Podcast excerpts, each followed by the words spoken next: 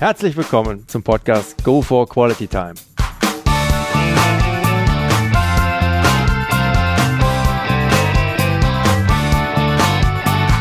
Hier werden wöchentlich spannende Persönlichkeiten interviewt, um mit deren Erlebnissen und Erfahrungen zu mehr Lebensqualität in ihrem Alltag beizutragen. Mein Name ist Detlef Massorz. Ich fühle mich als Weltbürger an vielen Orten dieser Welt sehr wohl, habe riesigen Spaß am internationalen Networken und bin obendrein noch ein begeisterter Fußballer. Ich freue mich sehr, heute als Gast einen der Top-Profiler weltweit, Klaus Eisenblätter, begrüßen zu dürfen mit dem Titel der Folge 39. Top-Profiler, ein Blick auf ein Foto genügt und er weiß ganz genau, wen er vor sich hat. Hallo Klaus. Hallo Detlef. Dann springen wir direkt mal ab in ein Kurzprofil. Also, nochmal Name. Klaus Eisenblätter. Alter? 49. Ah, noch nicht ganz an den 50, okay. Geburtsort? Mainz. Wohnort? Zug, Schweiz. Mhm. Familienstand? Ledig. Kinder? Keine. Berufsabschluss, Ausbildung, Klaus? Humanmorphologe. Mhm. Ausgeübter Beruf heute? Arbeite heute als Profiler in meiner Expertise des Humanmorphologen und bin heute in der Anwendung vor allen Dingen im Bereich Unternehmen, Business, Personal, Diagnostik, Entwicklung, Vorträge, mittlerweile einige, Thema Coaching gehört dazu. Ziel ist einfach, das Individuum einfach in seinen Kapazitäten, in seinen Potenzialen wahrzunehmen oder aufzuzeigen, wie er sich in seinen Potenzialen einfach besser entwickeln kann. Mhm. Vorlieben, Hobbys.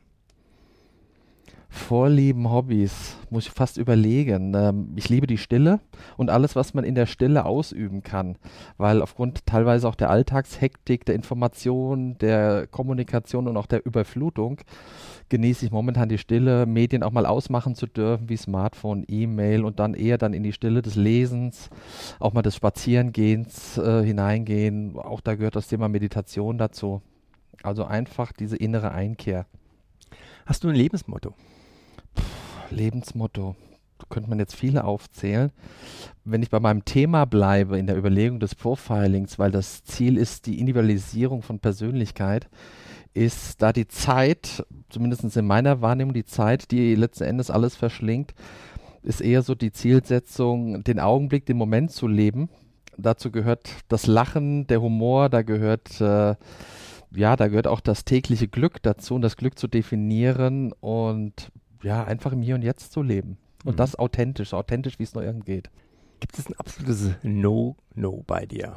Ja, das sind laute, schreiende Menschen und das sind vor allen Dingen Meinungsbildner oder auch Kritiker. Sie sind wichtig, um das auch mal genannt zu haben. Aber man sollte in gewissen Dingen erst qualifiziert sein, um sich eine Meinung oder eine Kritik bilden oder ausüben zu dürfen, weil oftmals ja vorschnell geurteilt oder vorschnell Meinungen gebildet, ohne die Tiefe zu hinterfragen, um die Dinge, um die es manchmal auch geht. Du tauchst ja jetzt quasi aus der Anonymität auf. Kannst du vielleicht stichpunktartig zumindest umreißen, ein paar Highlights deines bisherigen Werdegangs? Ich bin ja mit 20 bereits in die Selbstständigkeit gekommen. Das ist jetzt, wie gesagt, fast 29 Jahre her. Und Highlights waren einfach die verschiedenen Stationen, auch Ausbildungsstationen und natürlich auch mit den unterschiedlichsten Menschen. Und da war unter anderem Highlight natürlich mein damaligen Mentor, den ich mit 20 Jahren kennenlernen durfte, der mir, ich sag mal, der ganze Bereich von Fragen, der eigentlich so die ersten 20 Jahre aufkommt, der dann gesagt hat, okay, das waren dann verschiedene Themen wie, was ist Motivation, was ist Erfolg? Und zwar, er selber war ein Selfmade-Man gewesen und ich durfte 2 Jahre an seiner Seite sein und da bist du natürlich als junger Mensch, der das aufgesaugt hat, wie funktionieren die Erfolgsprinzipien, Erfolgssysteme, die durfte ich kennenlernen und es war Voraussetzung, sehr viel Fortausbildung, Weiterbildung und das Thema war einfach systemische Menschenkenntnis schon damals. Und da habe ich wirklich sehr, sehr viel gelernt. Ich durfte auch sehr viel aufarbeiten aus der Vergangenheit. Und da war er so, ich sag mal, der Mentor selber, jetzt ohne Namen zu nennen, eine sehr, sehr prägende Persönlichkeit. Um dann einfach in diesen Auftakt als Impulsgeber zu sagen, mehr einfach dieses, was heißt es heutzutage, Mensch zu sein? Und das war die elementarste Frage, die mich immer beschäftigt hatte. Wie funktioniert Menschsein? Da werden wir sicherlich in dem Interview noch näher drauf eingehen. Ja. Wer passt zu welchem Unternehmen, mit welchen Charakterzügen? Wer bringt die entsprechenden Führungsqualitäten mit, um das Optimale für das jeweilige Unternehmen in Wirtschaft wie im Sport herauszuholen? Wie passt oder wer passt mit wem zusammen? Das alles sind Fragen, die allseits immense Bedeutung haben, um mitunter gewaltige Fehlinvestitionen zu vermeiden. Du hast dir genau darin weltweit höchstes Renommee auf deinem Fachgebiet als Profiler erarbeitet und bist jemand, der eine schier unglaublich hohe Trefferquote bei der richtigen Beurteilung von Persönlichkeiten hat. Ich weiß, du hast ein wenig den Begriff Trefferquote, können wir gleich auch noch drauf eingehen.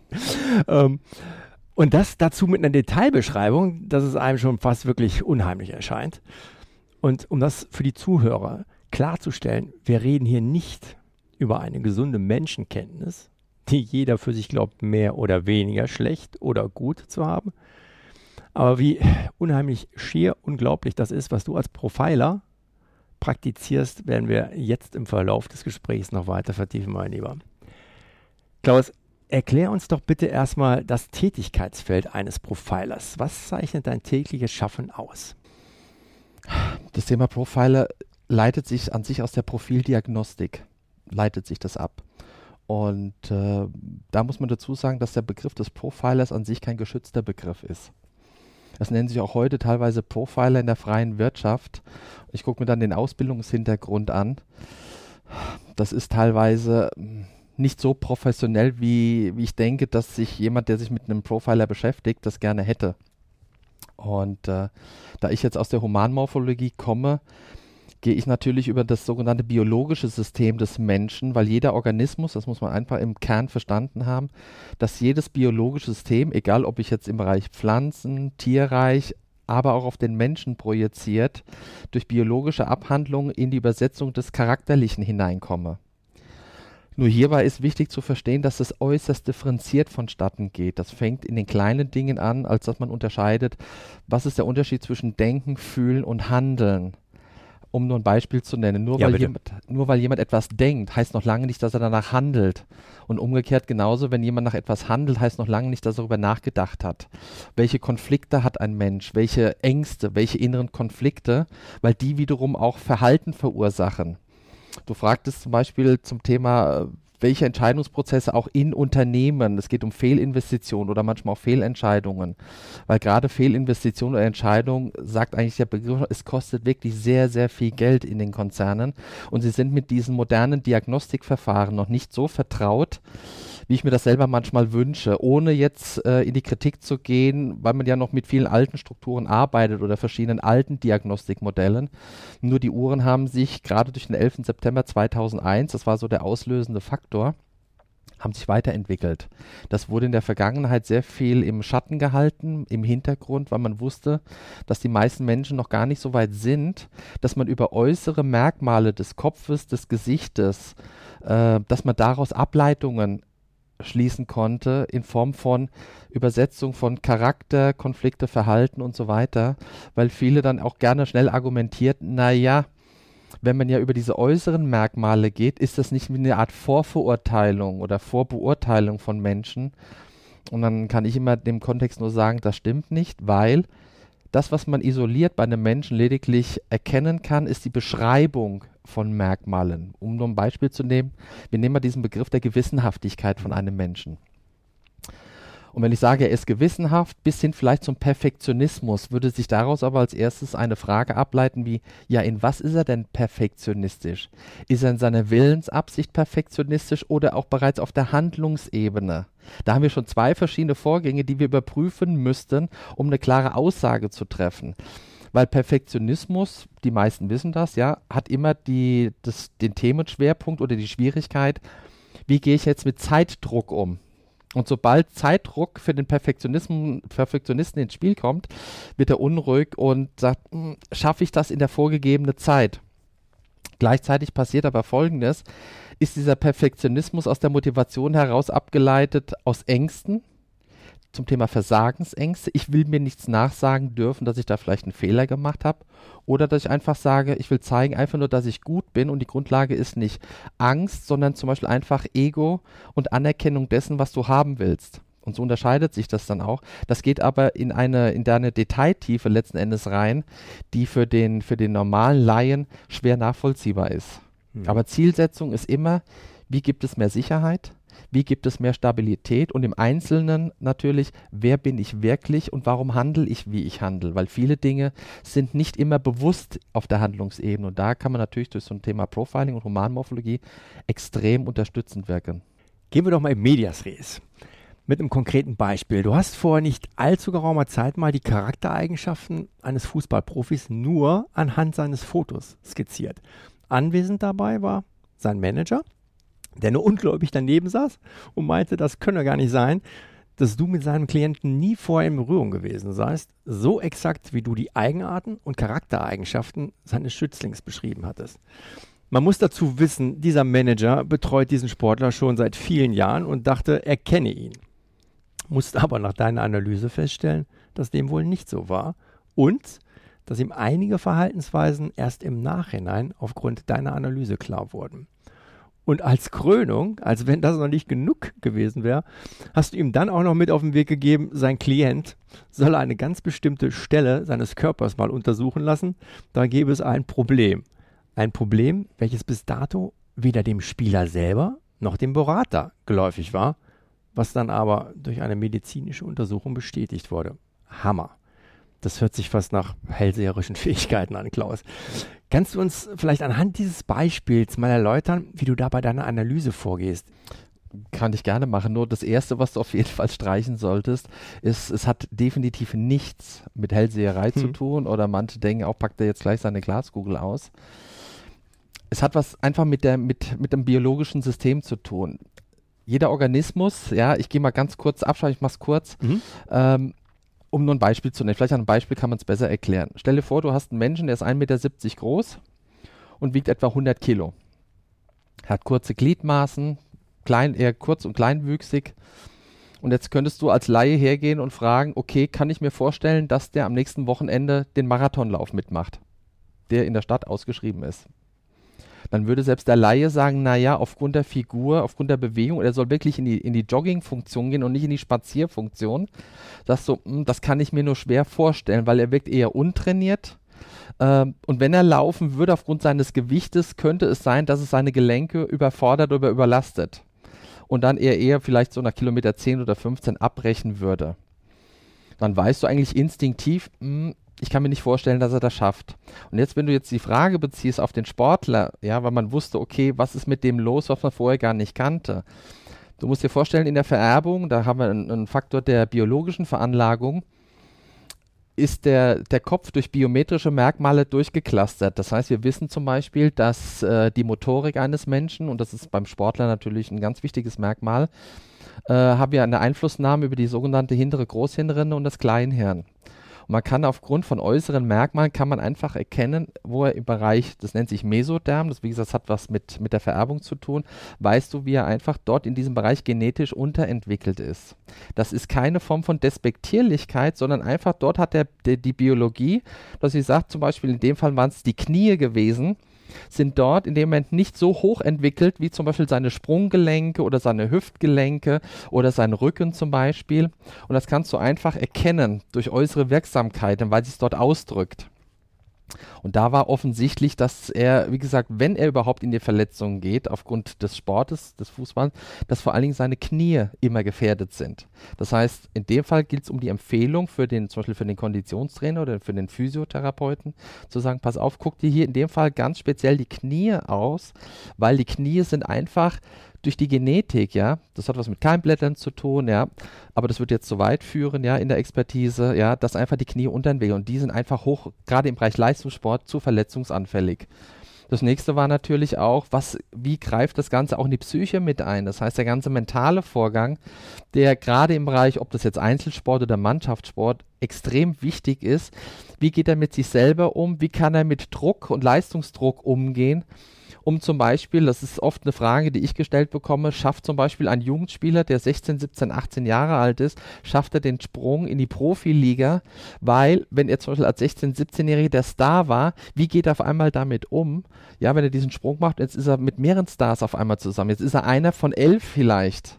Schafft er sich durchzusetzen? Wie geht er mit um, zum Beispiel, wenn er jetzt mehr auf der Bank am Anfang zum Beispiel sitzt, etc.? Und das ist natürlich wichtig, auch zu prognostizieren, was passiert und wie geht er damit um? Wie kann ich ihn noch früh stabilisieren, auch mental, dass wenn er dann aufs Spielfeld kommt, dass er dort wirklich seine Top-Leistung trotzdem abrufen kann, selbst wenn er 3-4 Wochen auf der Bank gesessen ist, weil er natürlich auch inneren Druck aufbaut. Ich will jetzt mich zeigen, ja, ich will zeigen, dass ich spielen kann, weil gerade diese Form von Druck sorgt eher dann meistens zum Scheitern. Und da muss er einfach dementsprechend vorbereitet werden, ja. Und für den Betreuer war es natürlich interessant, gerade die Dinge zu erfahren, die er noch gar nicht kannte. Und da kommt natürlich so eine Thematik, weil der Schwerpunkt, das ist für sich eigentlich eine Thematik, die man vielleicht verstanden haben sollte, ist, wenn man fragt, woher geht das einfach? Woher kann man das einfach? Ohne, wie gesagt, im Sinne von Hellsichtigkeit oder sonst dergleichen, weil es ist ein reines Lernfeld, was man hat. Das ist einfach, dass man durch die verschiedenen Systeme, biologischen Systeme genau erkennen kann, wie gesagt, was sind Verletzungsanfälligkeiten, Konflikte etc. Und dann einfach in der Diagnose durch die Prognostizierung, weil wir wissen heute, dass 70-80% des Verhaltens Vererbung ist. Das sind einfach die Forschungsergebnisse, die wir haben, und die kamen heraus durch die eineiigen Zwillingsstudien aus den 70er Jahren. Das wurden mehrere gemacht, weil hier immer diese Diskussion war, was kommt zuerst? Ist es die biologische Veranlagung oder ist es die Umwelt und Umweltbeeinflussung? Und da gibt es mittlerweile eine eindeutige Antwort. Es ist die Biologie, die uns definiert. Es ist aber so, gerade in den Gesprächen, die ich im Alltag habe, ist oftmals dann der Gedanke, was? Genetik ist fast ein Schimpfwort. Ja, da bin ich ja ein Opfer meiner Biologie. Was die Menschen unterschätzen ist, sie sind keine Opfer, sie sind in dem Fall Gestalter, weil das Potenzial, was sie bekommen haben, ist so unvorstellbar groß, dass sie wirklich teilweise, ich sag's mal ganz einfach und ganz trivial, wirklich die Welt aus den Angeln heben können mit ihren Fähigkeiten und mit ihren Fertigkeiten. Und das Phänomenale ist ja, das machst du selbst anhand von Fotos an der Stelle. Das heißt, vielleicht auch den Zuhörer, das an der Stelle, so wie du es mir gestern Abend auch schon viel transparenter gemacht hast, ich war wirklich hin und weg. Du gehst ja quasi hin, ganz platt gesprochen, schaust dir den Kopf an der Stelle das Gesicht und hast eine Unterteilung, ich weiß nicht, 100.000 von Mosaiksteinchen und schaust dir das an und wie ein Puzzle nimmst du die Charakteristik heraus, das Gesicht wird quasi durchgescannt und daraus formst du nachher eine Analyse. Also unglaublich. Ja, das hängt halt von der Fragestellung ab, die ich bekomme. Was interessiert den Auftraggeber ganz speziell? Ob du im Bereich Nachfolgeregelung bist, ob es darum geht, Schlüsselpositionen zu besetzen, ob du das im Sportbereich machst fürs Management oder für Konzerne zum Beispiel oder für größere KMUs, für kleine mittelständige Unternehmen. Hängt es von der Fragestellung ab, ja, wie die Konstellation, für den Zuhörer, damit man das vielleicht etwas besser versteht. So wie du ein Buchstabenalphabet hast, von A bis Z, hast du einzelne Buchstaben. Und erst wenn du sie anfängst zu kombinieren, bist du in der Lage, vielleicht ein Wort zu schaffen. Aus dem Wort machst du einen ganzen Satz und irgendwann hast du vielleicht eine ganze Geschichte. Und so ist es hier auch, ja. Das heißt, wir haben durch zum Beispiel Hormone, wir kennen Testosteron bei den Männern, wir können Östrogen bei den Frauen. Wir wissen zum Beispiel, wenn wir allein nur das Testosteron nehmen, dass es zum Beispiel die Knochen-, Muskel- und Knorpelstruktur bildet bei einem Menschen. Jeder weiß, der letzten Endes, ja, ich meine, jeder, der Mensch ist, weiß das, ja, wenn er irgendwann in der Pubertät in den Spiegel guckt, Männer, Jungs kriegen ihren Stimmbruch und auf einmal stellen sie fest, ups, der Kiefer wird auf einmal kantiger, die Nase wird auf einmal größer, was vorher vielleicht als Kind eine Stupsnase war, wird auf einmal eine größere Nase, eine imposante Nase, Stirn nochmal entwickelt sich etc. Und jetzt ist natürlich für den Laien schwierig nachzuvollziehen, woher soll man denn am Kiefer was wie auch erkennen? Jetzt gibt es auch da natürlich immer neueste Forschungsergebnisse, weil man wirklich forscht in diesen Themen und stellt halt fest, aha, Testosteron ist doch eigentlich bei den Männern das Hormon, was auch eine gewisse Gewaltbereitschaft oder was eine höhere Sexualbereitschaft einfach mit einfordert.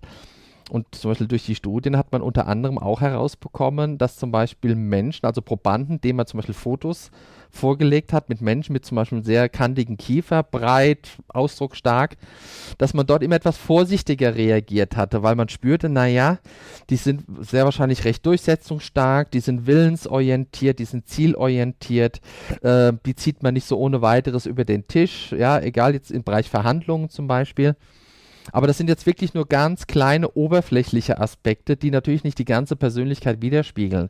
Aber da sind wir mittlerweile so weit in den Forschungsergebnissen, dass es für den Laien, ich sag mal, fast schon utopisch anhört, wenn man sagt, was, du willst den Menschen nach seinem Gesicht beurteilen? Ich sage, nein, das wird nicht beurteilt, es wird beschrieben. Wenn ich, wie gesagt, zu einem sage, er ist gewissenhaft, was ich ja vorhin schon mal erwähnt hatte, dann ist es nur eine Beschreibung. Ich möchte nicht behaupten, ist diese Form der Gewissenhaft jetzt was Positives oder was Negatives, sondern es braucht den Kontext, um eine Beurteilung zu geben. Und das ist gerade das, wenn Arbeitgeber Ausschreibungen, Stellenausschreibungen machen, um zu sagen, okay, ich suche jetzt eine Führungspersönlichkeit, die braucht zum Beispiel Sozialkompetenz, sie braucht Eigenmotivation, sie muss den Menschen dort abholen, wo er sich befindet. Empathie wäre auch nicht schlecht oder Loyalität. Und dann kann ich das nur in den Kontext ziehen, liefert diese Person das? Ist das eine Eigenart in ihr, dass ihr das leicht fällt, dass ihr das Freude macht? Und gar nicht mal in diese Kategorie von positiv oder negativ, sondern fällt ihr das leicht? Weil es gibt natürlich bei jedem Menschen, inklusive bei mir auch, Dinge, die mir leichter fallen und Dinge, die mir schwerer fallen. Und das Ziel ist ganz einfach, dass der Mensch, wenn er in den Arbeitsplatz hineinkommt, auch in das Aufgabenprofil, und das ist die Grundidee, dass er das mit Leidenschaft und mit Freude macht. Weil damit ist erstmal der Arbeitnehmer glücklich gestellt und letzten Endes durch die Leistungsbereitschaft dann auch der Arbeitgeber. Hm. Super interessant. Eine Frage, die sich mir da in dem Kontext aufdrängt, Klaus, ist, wie bist du dazu eigentlich gekommen? Ich meine, von all dem, was du erzählt hast, es hört sich sehr analytisch und irgendwo auch logisch an, sage ich mal, von der Vorgehensweise. Ich denke, man kann das bis zu einem gewissen Grad erlernen, beziehungsweise trainieren. Ist da vielleicht auch irgendwo trotzdem alledem so ein siebter Sinn dabei, ja, den nur wenige Menschen haben? Das Erste ist, denke ich, grundsätzlich das Thema, dem muss das Prinzip Mensch einfach Spaß machen. Jetzt muss man dazu sagen, da wo ich herkomme, ich war recht alleine gewesen in meinen Erziehungsjahren, in meiner Kindheit und Jugend und war mehr oder weniger auf der Straße aufgewachsen. Und du fängst an zu beobachten und du fängst anders an zu beobachten. Warum trifft der Mensch die Entscheidungen? Warum hat er die Verhaltensweisen in der Situation? Und das fing ich schon früh an zu analysieren, aber natürlich erstmal einfach aus dem eigenen Überlebensmechanismus heraus. Und fing dann an, durch natürlich das Thema Ausbildung, Fortbildung, Weiterbildung, mich immer mehr mit den verschiedenen Systemen zu beschäftigen. Da gehörte unter anderem eine Transaktionsanalyse dazu, da gehörte NLP dazu, da gehörte systemische Beratung. Du gehst durch die ganze Rhetorikschule, gehst du durch. Also wirklich sehr, sehr umfangreich und entwickelst natürlich irgendwann mal aufgrund den verschiedenen Erkenntnissen, stellst du immer wieder mehrere Fragen und teilweise hast du festgestellt, dass der Bereich der Geisteswissenschaften diese Fragen nicht beantwortet.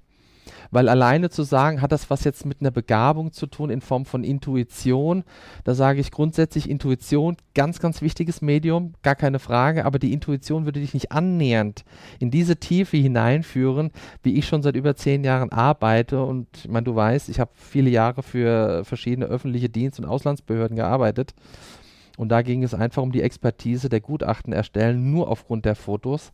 Weil wir natürlich oder ich auch ohne Mitwirkung des Kandidaten arbeiten konnte. Und das Verblüffende war natürlich für diejenigen, die das überprüft haben, ja, gerade wenn es um die Gutachten ging, weil sie konnten natürlich dann diese Menschen beobachten, ob das, was ich in dem Gutachten formuliert und geschrieben habe, ob das auch so eintrifft.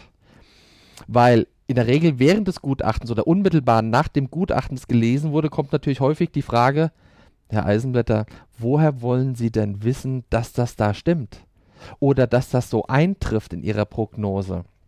Und jetzt hast du natürlich irgendwann so viele Erfahrungswerte durch so viele Tausende von Diagnostiken und Analytik oder Analysen, dass ich einfach mich dann wirklich zurücklehnen kann und sage, machen Sie doch einfach Ihre eigene Beobachtung. Sie werden das herausbekommen, wenn Sie das beobachten. Und dann haben die natürlich, ob das jetzt Wochen, Monate oder teilweise über Jahre dann stattgefunden hat, stellen sie halt immer wieder fest, das stimmt, der hat recht gehabt und das auch in einer Genauigkeit, ohne jetzt diesen Begriff der Trefferquote überzustrapazieren, weil ich bin kein Freund von dem Begriff der Trefferquote, das hat immer was so mit Erschießen für mich zu tun, okay. Sondern es geht einfach um die Tiefe und der Exaktheit der Diagnostik, um dann zu gucken, was sind die Handlungsempfehlungen. Handlungsempfehlung heißt hier, wie kann ich zum Beispiel entweder den zufriedenen Mitarbeiter haben oder im Bereich Mutter-Kind, Vater-Kind-Erziehung, wie kann ich meinen Sohn, meine Tochter noch besser verstehen, weil sie gewisse Verhaltensweisen hat, die ich vielleicht gar nicht wirklich nachvollziehen kann. Aber natürlich im Bereich der Regierungsaufträge ging es natürlich darum, für die Unterhändler, mit wem habe ich es zu tun, welche Ziele sind durchzusetzen und wie kann ich einfach meinen Gesprächspartner besser handeln, gerade auch für Mediatoren zum Beispiel, die dann zwei verschiedene Parteien haben und sagen, wie kriegen wir das unter einen Hut, wie kriegen wir eine Situation einfach aufgelöst, im Sinne von wirklich, wie man es ja klassisch kennt, Win-Win-Situation. Weil meistens immer, wenn zwei Persönlichkeiten miteinander oder aufeinander zukommen, das kennst du selber ja auch aus deinen täglichen Aktivitäten, eine Sache kann man eher regeln, als zwei Egos zusammenzubringen. Aber wie kann man es einfach lösen? Und da ist natürlich eine wichtige Hilfeleistung, weil dann auch dann selbst die Profi-Mediatoren diese Art nicht kennen, aber ich auch schon immer wieder Feedback bekomme, die da sagen, boah, wie einfach es dadurch wird, ja, zu erkennen, wie ich einfach meine Gesprächsführung halten muss, damit ich wirklich vielleicht zwei Streithähne wirklich zusammenführen kann, ja, sodass der Streit so schnell wie möglich aufgelöst werden kann. Mhm. Eine ganz profane Frage. Was unterscheidet einen Top-Profiler von einem Durchschnittsprofiler? Das ist eine ähnliche Frage, wenn du sagen würdest, unterscheide den Fußballer von einem Top-Fußballer, um jetzt mal bei dir zu sein. Mhm. Ja, in der Kürze der Würze ist es das Ergebnis. Mhm. Das heißt, wer kann, weil es geht ja um das Thema Profildiagnostik als Überschrift, wer schafft die bestmöglichsten Erfolge in Form von Ergebnissen, von Leistungen, und zwar in der Vorhersagbarkeit deiner Diagnose, die du machst. Das hat was auf der einen Seite mit Verbrechensfrüherkennung zu tun gehabt, das war jetzt in der Vergangenheit in meiner Expertise. Das heißt heute natürlich auch, wenn ich weiß, ich will zum Beispiel eine Schlüsselposition einstellen, liefert die noch in Zukunft das, was die Referenz verspricht. Wenn jemand, ich sag mal, 35, 40, 45 Jahre alt ist, dann hat er vielleicht 20 Jahre Lebenszeit, berufliche Lebenszeit auf dem Buckel. Und wir setzen oftmals voraus, dass das, was in der Vergangenheit gut und richtig war, dass das projiziert werden kann in die Zukunft. Da sage ich, nein, das geht nicht. Oder er hat einen Beruf ausgeübt, ja, dass ich sage, naja, der Beruf passt an sich nicht zu seinen Talenten, die er hat, aber es war damals einfach nur die Entscheidung gewesen, okay, ich kann mir vorstellen, in dem Beruf zu arbeiten, man lernt es auch, man schafft auch seine ganzen Graduierungen, aber wirklich glücklich und erfüllt, und da geben die Studien nun mal auch recht, wir reden von fast 70% in der Bevölkerung, ja, die Arbeitnehmer sind, die nicht so glücklich sind am Arbeitsplatz. Entweder ist es das Thema Kollegen, Betriebsklima, was einen wichtigen Faktor spielt, aber leider auch die Berufswahl. Und irgendwann hast du natürlich ein Alter erreicht, dass du in deiner Verantwortung dich wiederfindest, dass du nicht ohne weiteres sagst, so, ich höre jetzt auf mit dem Beruf und ende einfach mal und mache einen anderen Beruf, was natürlich schwierig ist. Mhm. Und da im letzten Endes geht es um die Erfüllung dessen, was du machst, die Freude auch dessen, was du ins Leben integrieren möchtest. Mhm. Gab es selbst bei dir auch mal Verfehlungen? Wenn ja, in welchem Bereich, beziehungsweise worauf führst du die zurück? Ja, das Schöne ist, wir sind ja alle Menschen, ne? Und wir neigen dazu, ja alle Fehler zu machen. Auch mir ist das passiert, keine Frage. Aber ich muss unterscheiden, worin der Fehler war. Und zwar im Bereich der Diagnostik und der Analyse. Das heißt, wenn ich einen Auftrag bekommen habe und sollte jetzt die Diagnostik betreiben, da war es eigentlich nicht der Fall gewesen, dass ich mir da einen großen Fehler oder überhaupt einen erlaubt habe, ja, weil, wie gesagt, die Exaktheit, die ich habe, da liegen wir ohne weiteres bei 90-95% und darüber. Und das andere, wo man sagt, okay, das kann man dann eher mal auch vernachlässigen, weil das dann nicht die 5% sind, die vielleicht dann einen extrem schweren Fehler hervorbringen würde. Worin ich aber, wie gesagt, da habe ich sogar zwei Fehler gemacht, da ging es um Eigeninvestitionen spannenderweise.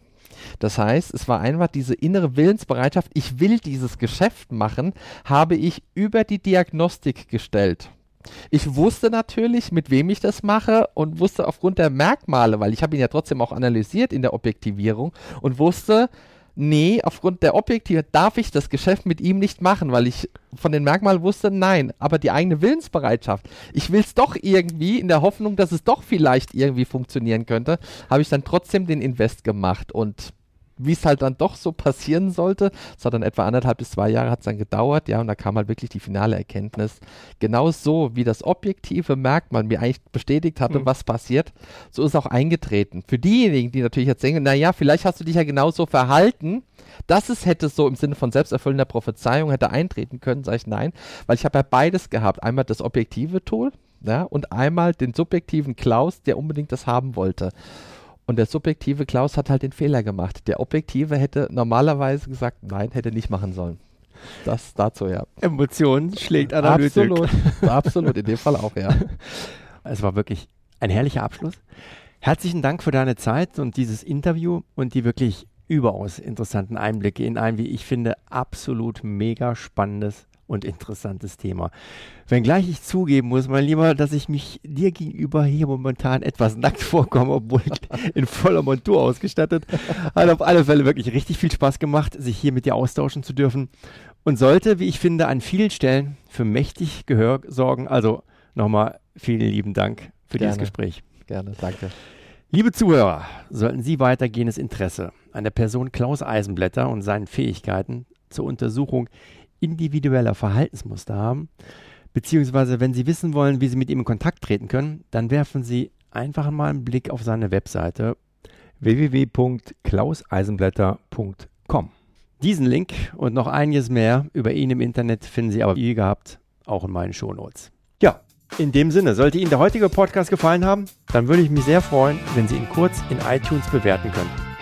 Ihre Bewertung hilft, meinen Podcast sichtbarer zu machen und mehr Leute werden so auf ihn aufmerksam. Ich würde mich sehr freuen, Sie auch nächste Woche wieder begrüßen zu dürfen. Bis dahin eine entspannte Quality Time.